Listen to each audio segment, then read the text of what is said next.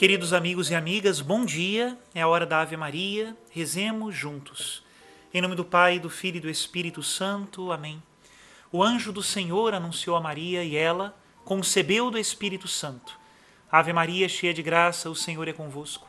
Bendita sois vós entre as mulheres, bendito é o fruto do vosso ventre, Jesus. Santa Maria, Mãe de Deus, rogai por nós, pecadores, agora e na hora de nossa morte. Amém. Eis aqui a escrava do Senhor Faça-se em mim segundo a vossa palavra. Ave Maria, cheia de graça, o Senhor é convosco. Bendita sois vós entre as mulheres, bendito é o fruto do vosso ventre, Jesus. Santa Maria, Mãe de Deus, rogai por nós, pecadores, agora e na hora de nossa morte. Amém.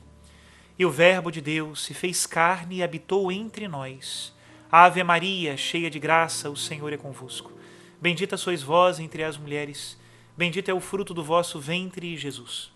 Santa Maria, Mãe de Deus, rogai por nós, pecadores, agora e na hora de nossa morte. Amém. Rogai por nós, ó Santa Mãe de Deus, para que sejamos dignos das promessas de Cristo. Oremos. Infundi, Senhor, em nossas almas a vossa graça, nós o suplicamos, para que nós que conhecemos pelo anúncio do anjo a encarnação de Jesus Cristo, vosso Filho e nosso Senhor, cheguemos por sua paixão e morte de cruz à glória da ressurreição da carne pelo mesmo Cristo nosso Senhor.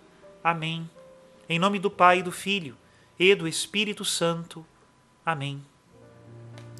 Queridos irmãos e irmãs, continuamos bebendo da sabedoria dos primeiros cristãos. Século III, São Cipriano de Cartago morreu, foi martirizado no ano 258, bem no iníciozinho da fé da nossa igreja. Continuamos então lendo o seu livro sobre as boas obras e a esmola o peso e o engano da avareza. Por que te vanglorias com estes pensamentos ineptos, estando por te afastares das boas obras, por medo e preocupação com o futuro? Por que apresentas certas imagens e ilusões de uma vã escusa? Confessa antes o que é verdade.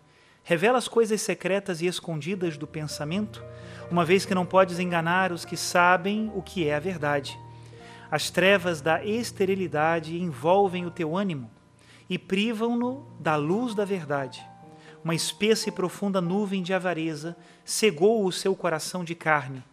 És servo e prisioneiro do teu dinheiro. Estás ligado pelas cadeias e laços da cobiça. Assim, tu que o Cristo já havia libertado, estás de novo preso. Conservas um dinheiro que, conservado, não se conserva Acumulas um patrimônio que te oprime com seu peso. Esqueces-te daquilo que Deus respondeu ao rico, que se jactava com estúpido contentamento da superabundância dos frutos. Estúpido, disse, nesta noite tua alma será arrancada. Para quem então ficará o que acumulaste? Por que sozinho te dedicas às tuas riquezas? Porque aumentas para teu castigo o peso do teu patrimônio, de modo que Quanto mais rico fores para o mundo, tanto mais pobre te tornarás para Deus.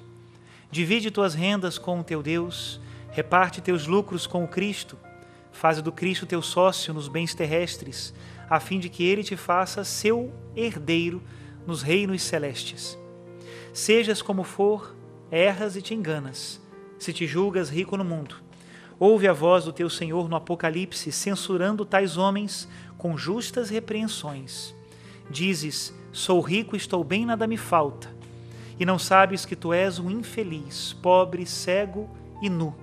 Aconselho-te aqui, me compres ouro purificado pelo fogo, para que fiques rico, uma veste branca para que te vistas, e não se veja a tua ignomínia e a tua nudez.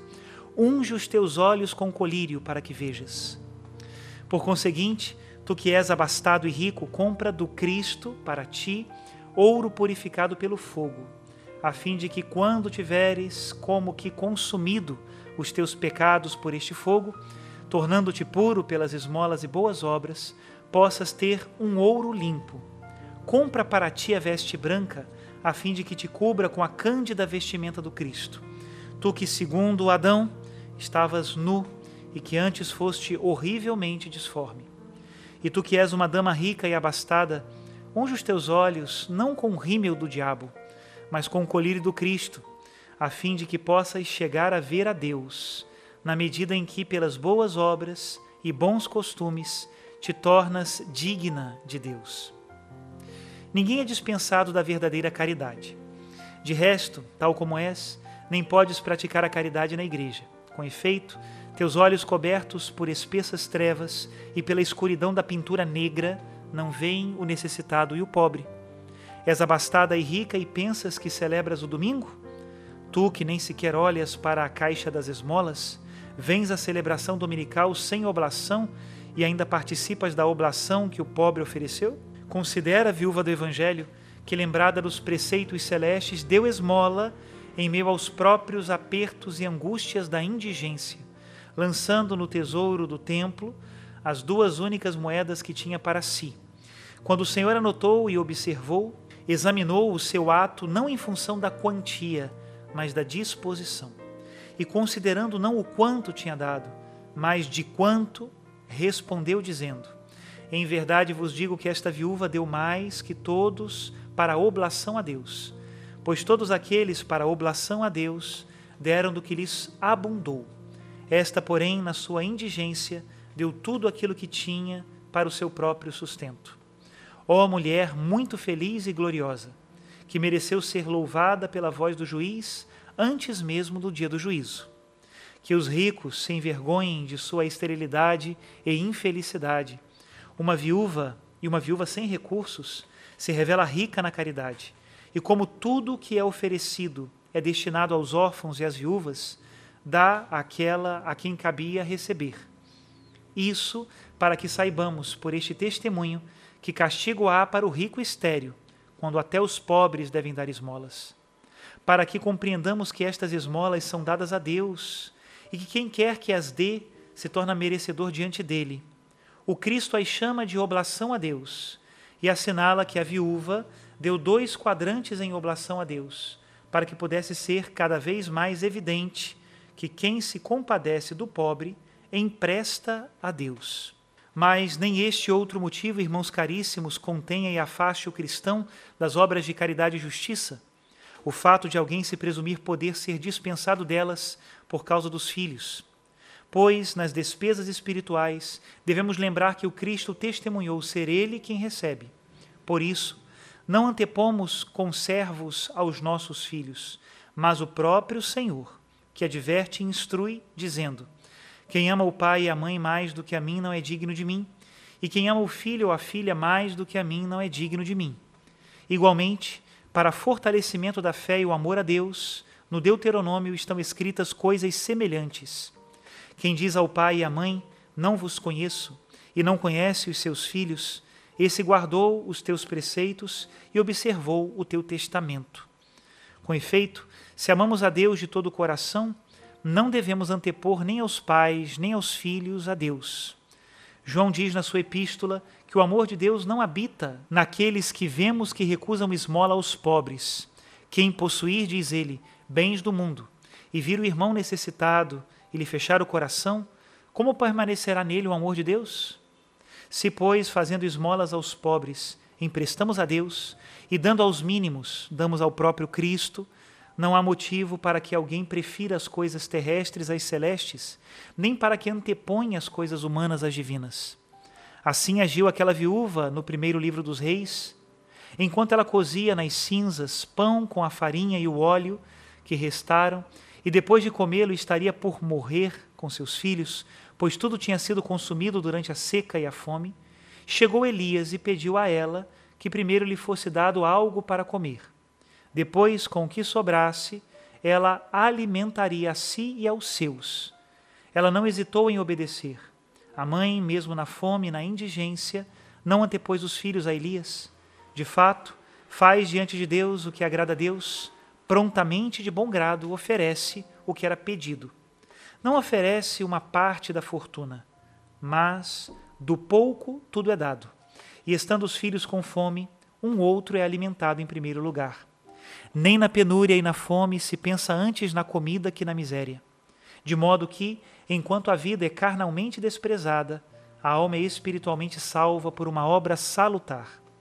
Elias, então, sendo figura do Cristo, e mostrando como ele retribui adequadamente a cada um por sua misericórdia, respondeu dizendo: Isto diz o Senhor: A vasilha de farinha não se esvaziará, e o frasco de azeite não diminuirá, até o dia em que o Senhor der chuva sobre a terra. Conforme a garantia da promessa divina, se multiplicara e amontoara para a viúva o que ela dera. Pelas obras justas e pelos méritos da misericórdia, as vasilhas de farinha e azeite se encheram com o aumento e o incremento do que dera. A mãe não tirou dos filhos o que deu a Elias, mas antes favoreceu os filhos com o que fez benigna e piamente. E ela, que ainda não conhecia o Cristo, ainda não ouvira os seus preceitos, nem fora remida pela sua paixão e cruz, retribuía o sangue dele com comida e bebida. Que a partir disso se tornasse evidente o quanto peca na igreja quem, antepondo o próprio eu e os filhos a Cristo, conserva as suas riquezas e não põe o seu abundante patrimônio em comum com a pobreza dos indigentes. Até aqui a citação de São Cipriano de Cartago.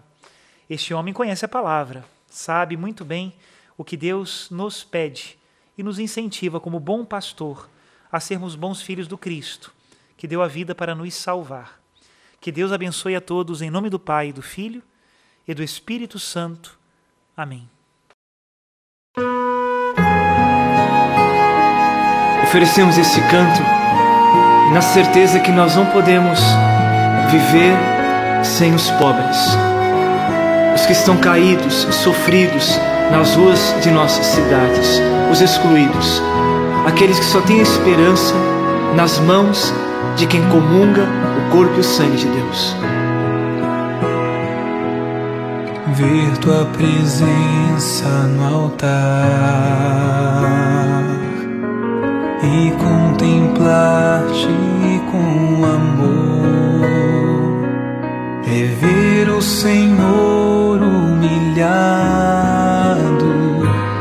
desprezado é consolar tua dor. Hum, santo as chagas na vida dos pobres, é tua imolação, é o amor que não encontra amor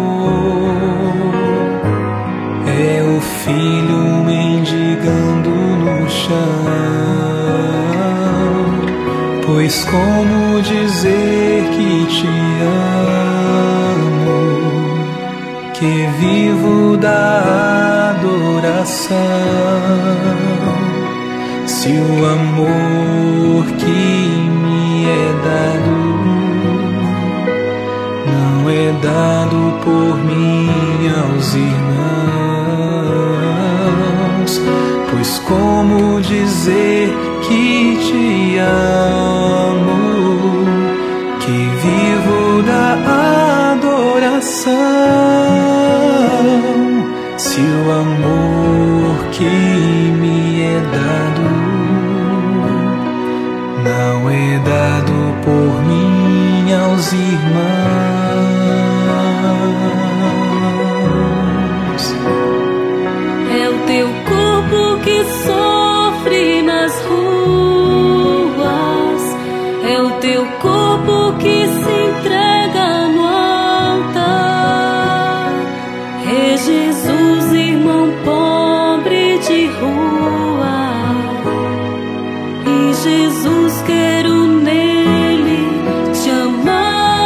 Jesus, aqui na Sua presença, eu quero dizer que o Zaca foi as saudades que se tornou uma pessoa.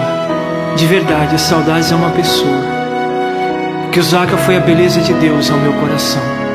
E que cada irmão de rua, cada irmã de rua que o Senhor nos dá, que seja sempre a tua beleza para nós. É o teu corpo que sofre nas ruas, é o teu corpo que se entrega no altar. É Jesus, irmão pobre de rua. E Jesus, quero nele te amar. Obrigado, Jesus, porque a amizade é assim. Mesmo de perto, de longe, na distância. As saudades para nós, filhos e filhas da pobreza, será sempre uma pessoa. Gratidão por tudo, Jesus. Por tudo que vivemos ao lado dos pobres. Por tudo que aprendemos com eles. A mais profunda gratidão.